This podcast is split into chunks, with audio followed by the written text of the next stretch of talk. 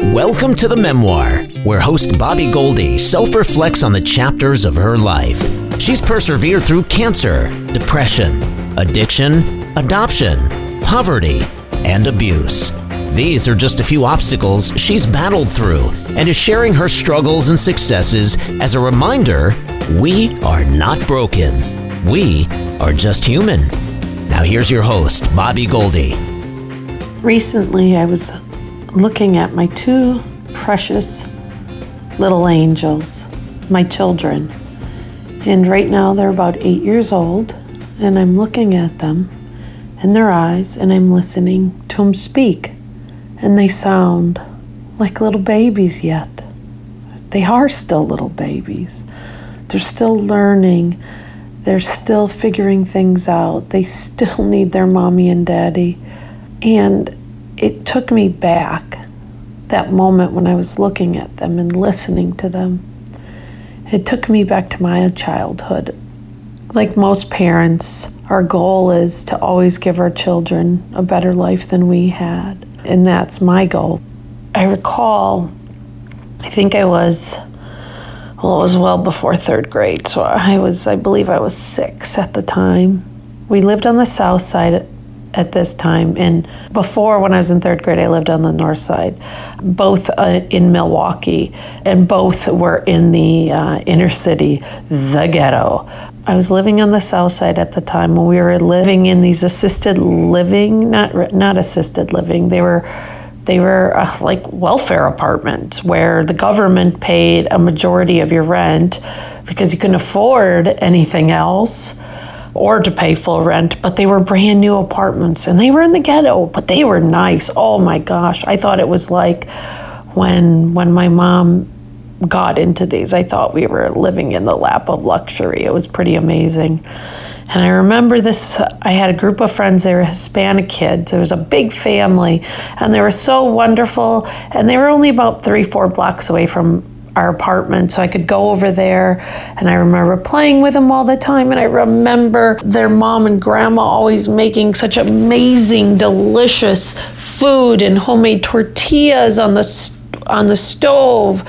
It was just so f- much fun being there. And this one time we were playing and I was had my hair in a ponytail and it was it was pretty long and I was swinging around in circles. You know how kids do it where you get really really dizzy and you can't remember what you're doing. So I remember doing this. And uh, as I was swinging around, I felt something pull on the back of my head and I was like, "What the heck is that?" And as I'm turning around, it's still pulling and hair starts falling. And it's falling everywhere. And there is the littlest guy with a giant pair of scissors that was giggling, that thought it was funny to cut my hair as my ponytail was swinging up in the air. At the moment, it was not funny at all to me. I started panicking and screaming, and I was devastated. And I kept telling everybody, "My mom, my mom, my mom is going to kill me. She's going to kill me." And and the kids started to calm me down, and you know, and their parents came in. They said it would be okay. So uh, I had to go home. So the the kids decided the best thing they could do was help me to like walk me home and, and explain to my mother that it wasn't my fault. I did nothing wrong. It wasn't me. Their little brother was naughty, did it, and I had no clue, and they were going to help me. So, walking home, my heart is racing. I'm already crying my eyes out. And I remember going to the patio door for some reason. I don't remember why. And my mom opened the patio door and she looked at all of us, and the kids started explaining everything. And before they could finish, she grabbed me by my hair and yanked me into the house and slammed the patio door shut. And I remember her yanking me and smashing my head against the wall like five times and yelling at me and telling me it was all my fault and I, I did it on purpose and how could I not know that somebody was cutting my hair and and uh, and I'm six. And then I remember her taking me by whatever was left of my ponytail and dragging me up the stairs, the carpeted stairs, and kicking me down the stairs, and grabbing me by my head again and smashing my head against the wall. I, do, I don't honestly, I don't remember anything after that. I don't know if I passed out. I don't know if she continued to do it. I don't know if I've just blocked the rest out. I just don't really know. But that's the kind of things I remember in my childhood. I also remember uh, one time, I think I was six or seven because we were still living in that same apartment and we only lived there for three years. That uh, I got a detention for talking in the lunchroom, and I was so afraid that I was going to get in trouble that I hid it from my mother because I knew I would get beaten again. Then I look back at this moment right now, thinking of my eight year old babies. And then I go back to them being six. Six. They were so tiny. They were so little. They're just little human beings. And I could never imagine putting my children through that the funny part is when I think back as I got older in life to my mother and those moments where she physically abused me, I try to remember was she drinking at the time. But when you're really, really little, you can't really remember that. I just remember those vivid beatings that I got. But as I got older, I clearly remembered the beatings when she was drinking. So my assumption is she was drunk or she was hungover or she was pissed off she didn't have any booze. I don't know, but I'm I'm pretty confident now that I look at everything on a go forward basis. Alcohol absolutely it's something to play in her physical altercations with me. As I got older, even middle school and high school, the beatings never stopped. Or the way she responded to me didn't and never stopped. There would be many a times where she would come home from being out at the bar all day, all night. She would say that the house wasn't clean, that it was still dusty, that you know the the rugs with the little tassels at the end, the little strings. She would she'd be upset that the strings weren't straight on the ends of the rugs, and I'd get beaten the living crap out of. My mom wasn't even a big woman. She was like five two. So I was starting to get bigger than her, but I would never lay a hand on her. She was my mother and I respected her. And I would just take the beatings. But then the beatings then started to lead to her kicking me out of the house. Yeah, it could be winter in Wisconsin. It could be below zero with lots of snow. I would be in my PJs I just got my shit kicked in. She'd kick me out of the house. And I'd be on the street with no shoes, in my PJs, freaking out. I would have to go to somebody's house, somewhere close, and knock on their door and ask if I could call a friend to come get me and take me to their house for the night. And then, you know what happened after that? The craziest thing. Then she'd call the police on me in the morning when I wasn't there to say I was a runaway. And then the police would come looking for me. And then I tried to have to explain to them no, my mother was drunk. She beat me up. She kicked me out. It took a while, but eventually the police got the thing. They figured it out. They knew I wasn't bullshitting anymore. And uh, this was a thing. And then when I'd get home with the police, the first few times it happened, I'd say to her, "You you kicked me out. You beat me up. You see why I got all these black and blue marks on me? You beat me up." And then you kicked me out. I didn't run away. Look, I'm still in my PJs from last night. I wouldn't wouldn't run away with it being in my PJs. And she'd look at me with this look in her eyes, this evil look, probably very hungover too. And she would say, Don't you make me feel guilty. You know I can't remember that. That's not nice of you. Why would you do that to me? That's so awful and so mean of you. Don't you try to make me feel guilty. And I just sit there like a deer in the headlights, like, what the hell's going on here? I didn't understand it. But after a few times, I realized that I didn't know if she remembered or not, but I realized that if I brought it up again, it was just going to cause more friction. And if I didn't shut my mouth, I'd probably get my teeth kicked in. So um, I stopped saying that, and I just went with the with the gig. You know, once a month, get your ass kicked in, get kicked out of your house, and then get the police called on you because you're a runaway.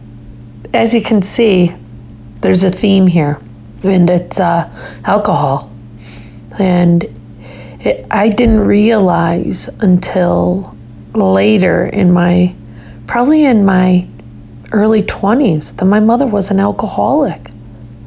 She was a raging alcoholic. And she was probably for my entire life, and I didn't even know it. I just loved her unconditionally. It didn't even matter what she did to me. I just, I loved her and I wanted her to love me. And I, I tried my hardest to just accept it or accept her the way she was. As as I got older, some of the things that I would do is I, uh, well, first of all, she didn't let me go many places at all whatsoever unless I was working, which I started working at a very young age. I started babysitting and had a newspaper out and all of those things even though my mother never worked. Kind of funny like that. Um, but otherwise, she'd never let me go anywhere. But then when I even started dating, I would never, ever, or even like certain friends that maybe wouldn't understand my situation, I'd never bring them around my my my mother or I would never even talk about my mother um, to anybody. I was so ashamed and so embarrassed it was just a different life. And I, I was trying to be everything my mother wasn't. So I, I kept my personal life very separate from every everybody else that was outside of my inner circle. And as as I got older, I still didn't figure out that she was an alcoholic. It's crazy how long it takes. So I'm in college and I'm working full time, going to school full time and I'm working at this really large law office. Not, oops, I take that back. It wasn't a law office. Um, I was done with that job. I was working at um, another large company.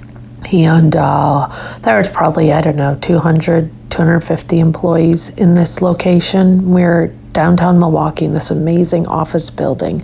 And there was a receptionist.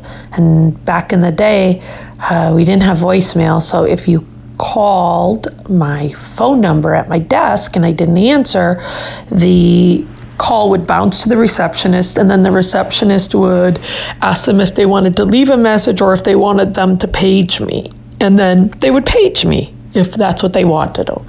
So I remember one day I was in, in the office and I was working away, really loved my job, and I hear the receptionist page me. I must have been talking to somebody else in the office about an account or something. So I was away from my desk. And the receptionist um, pages me and uh, me to come to the front desk. So I was like, hmm, all right, that's unusual. So um, maybe somebody dropped off a package for me on an account or something. So I walk up to the receptionist desk and this older woman. She's probably in her, I don't know, 60s or 70s. Sweet, sweet woman. She's looking at me with this weird look on her face. I don't know what it was. Like she saw death or something. It was very unusual because it just didn't fit her. And uh, she says, Bobbie, I have somebody on the phone that says they're your mother and that if I don't get a hold of you, she's going to kill herself. And I just sat there. And I was ashamed and I was angry, sad, and I'm trying to hold back the tears.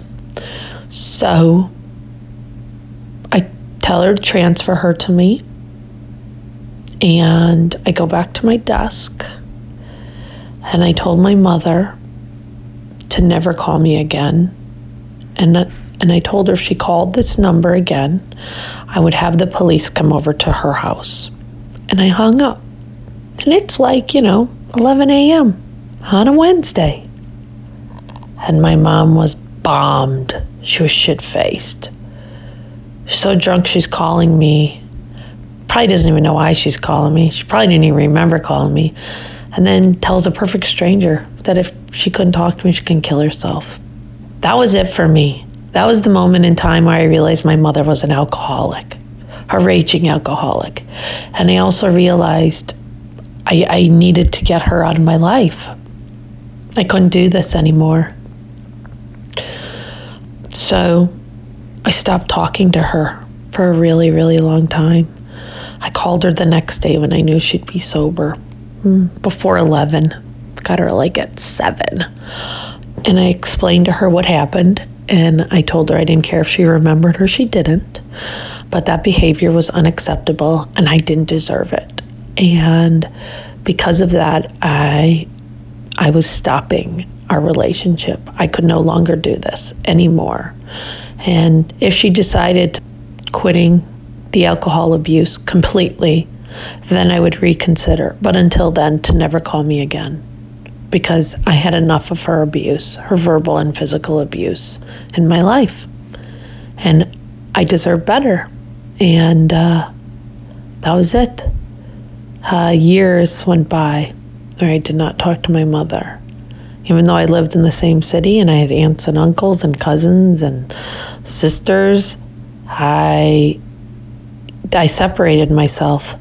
I had holidays at my apartment on off days, not the actual holidays, because my mother was the person that always had all the holidays at her house. But I had them on days that it wasn't uh, the holidays and I'd invite my my extended family and so forth over and some would come and some wouldn't and nobody nobody ever said anything to me about it they all knew and I lived like that for a while and, and was it hard yeah because my family including my immediate family was very close but I couldn't do it anymore I didn't understand it I didn't I, I felt angry and upset with her and I just wanted her to quit. Like if she loved me, she would just quit. But but she didn't. She, I know she kept drinking. People kept telling me she didn't change. She was just her. And I was angry. She chose alcohol over me. And you know what was funny is all that time, from the time I started working until that moment, I was giving her money. Even when I was a little, little girl, like 11 and 12, working.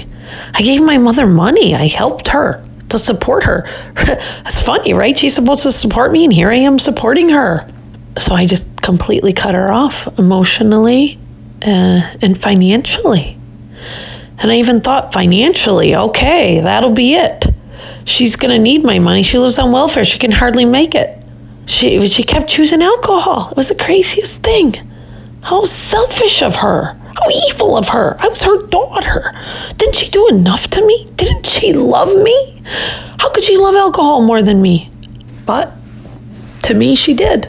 So it's probably like, I don't know, I can't even remember. It's crazy. Some of these memories I have, and as I talk through them, you, some of you may wonder, how do I not know how many years I didn't talk to my mother? And I think part of the reason I lose my my thoughts and memories in dates and years is because historically years and and dates were awful to me, were miserable to me. So I don't put a lot of meaning into them. I think I just tried to block a lot of it out. So and I don't know if they're really important in the grand scheme of things, honestly.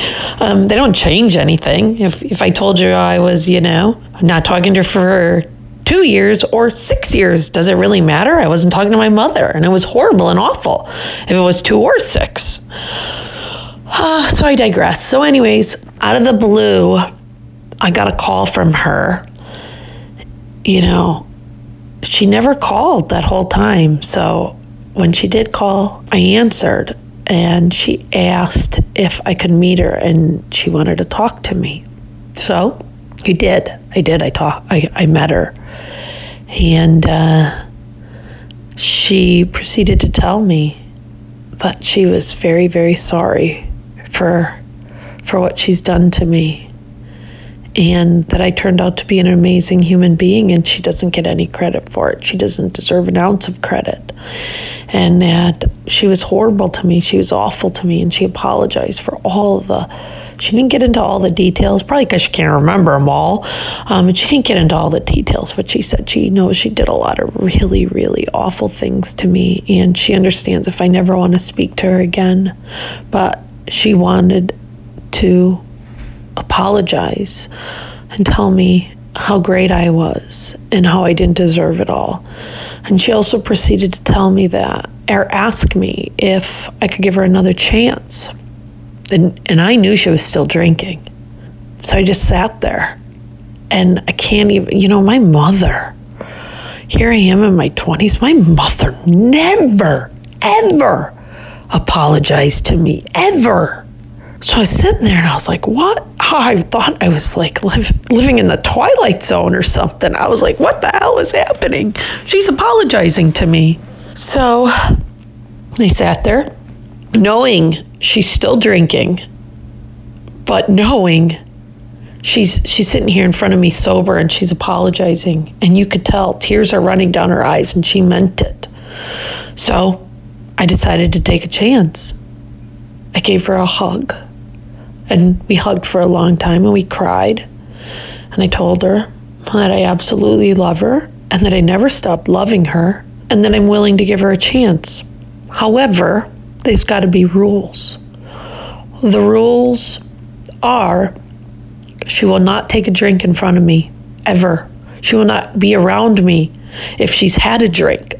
She will not call me when she's drinking. She will she will not call me if she's drunk period. And that she is going to treat me with the, the respect and give me the love I deserve. And she cried and she was, she agreed. She said, Absolutely, I will. I promise you. I will do those things, Bobbie. You deserve those things. So, so that was how we got back on track. And for for several years it was great. She she stuck to those rules and she was she was good by them. And I was happy to have her back in my life and we were slowly repairing things. And then as the years progressed something very weird was happening in my family, including my extended family. We were all very close, like I continue to say. And with my mother, is there were certain times my interaction with my family was limited or with my mom. And I started to realize that it was because of her alcohol. She would have get togethers or picnics at her house, and I wouldn't be invited to them. I wouldn't even know about them. Everybody kept them really quiet. But because she wanted to keep her promise to me, she couldn't change herself. That was who she was. She was an alcoholic. But she loved me enough to respect the rules. And as time went on, this was really starting to bother me that my mother and my family acted different around me. And I wouldn't even doubt if many of my family members, um, because of what went through with my mother, were starting to think that I was judging them as well. So I had to make a decision. I had to make a decision. Do I accept my mother for who she is, flaws, alcoholism, and all? Or do I just walk away? Because this was not healthy. This was good, and we she was making great strides with me, and I was with her, and I loved her. But I didn't feel like I got the real her, and I didn't get the real family. We're all human, right? You know, none of us are perfect. And I started to realize, and as I talked to people, that you know this alcoholism is a disease, and it's it's very hard to beat, especially when you lived it with it your whole life, and your parents, her parents were alcoholics. So how could I expect her to change? So I had to just decide: do I accept her and my family just the way they are, or do I move on? And I love love my family, every single one of them. They're amazing, thoughtful, caring, loving, compassionate, funny, smart, kind people. And they have flaws, and so do I. But their flaws have made them the people they are today, and including my mother. And again, you know, when all you're around is this crazy world you live in, you don't even know any different. So I talked to my mother and I told her, you know what, mom? You don't need to do that anymore. You don't need to hide this drinking from me anymore. I want you to be yourself. Except, can I change the conditions a little bit? If you're getting angry drunk, I don't want to be around it. Or if you're really, really drunk and you're just drunk dialing, don't drunk dial me. But otherwise, I want to be at your picnics and your barbecues, and I want to be at your parties, and I want to be with the family, and I want everybody to have fun and laugh and be who they are, and not feel like they have a, have to have a wall up when I'm around, including you. Another breakthrough. That was that was actually the turning point in our relationship. She could be her. She could be her loving, caring, considerate woman that would give the shirt off her back to anybody. And um, I'll talk more about my mom and about our relationship. But what what I really realized is that if somebody's an alcoholic and you want them to change, and you want them to change for you, they're not going to. They have to want to change. And sometimes if you want a relationship with them, maybe a friend or a spouse or a family member, you have to look at yourself and inside yourself and decide do you want to be with an addict or an alcoholic or not? Those are the two choices. That's it. There's no other choices. Because even if you're dealing with an addict or an alcoholic that hasn't used for a while, it doesn't get rid of the disease. The disease is always there, it doesn't go away. There is no cure. So, you need to be prepared that your life is going to be different, even if they're clean your life's going to be different. There's going to be different rules and and triggers and situations that you have to deal with. And and if you like to drink, you, you have to manage that in the relationship. And you also have to think about that there could be a relapse. There could be multiple relapses. That's just natural. And then then if you're dealing with somebody like my mother that doesn't want to change, that is accepting of themselves and their disease just the way they are, you're going to have to deal with all that comes with it. And you're going to have to decide what your boundaries are and what you can live with and what you can't. But what you don't get to choose is them not being an alcoholic. That doesn't go away. So I chose that.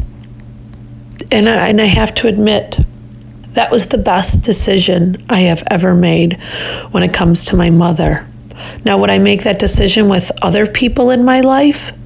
Uh, maybe a, a spouse or a friend or another relative? Maybe not, because every situation is completely different. But for me, and my relationship with my mother, that was absolutely the right situation in my life. And I don't regret it and I don't look back. And I, I think I needed those times away from her and the baby steps back into her life to realize that that was the right step. You know, addiction is a crazy, crazy little thing. And again, there's no right answer or wrong answer. And again, the disease doesn't go away but we all get choices. My choice was to to continue the relationship with my mother, my loving mother. So, I don't even know how to end this thing, right? This is tough because it's a long, crazy story. And my words of wisdom, I think, are, are what I've ended with. And actually, I'm exhausted and I'm on the verge of tears because that was a lot to bring up. So, with that, thanks again for listening. I hope your day is filled with lots of joy and lots of memories. And as I always say, be a better person than you were yesterday. Thanks for listening to The Memoir Let's work to remove the stigma of taboo topics. We only have on average 30,000 days on this earth, so let's make the best of our remaining days together. Get in touch with Bobbie Goldie at B O B B I E G O L D I E dot com and share your story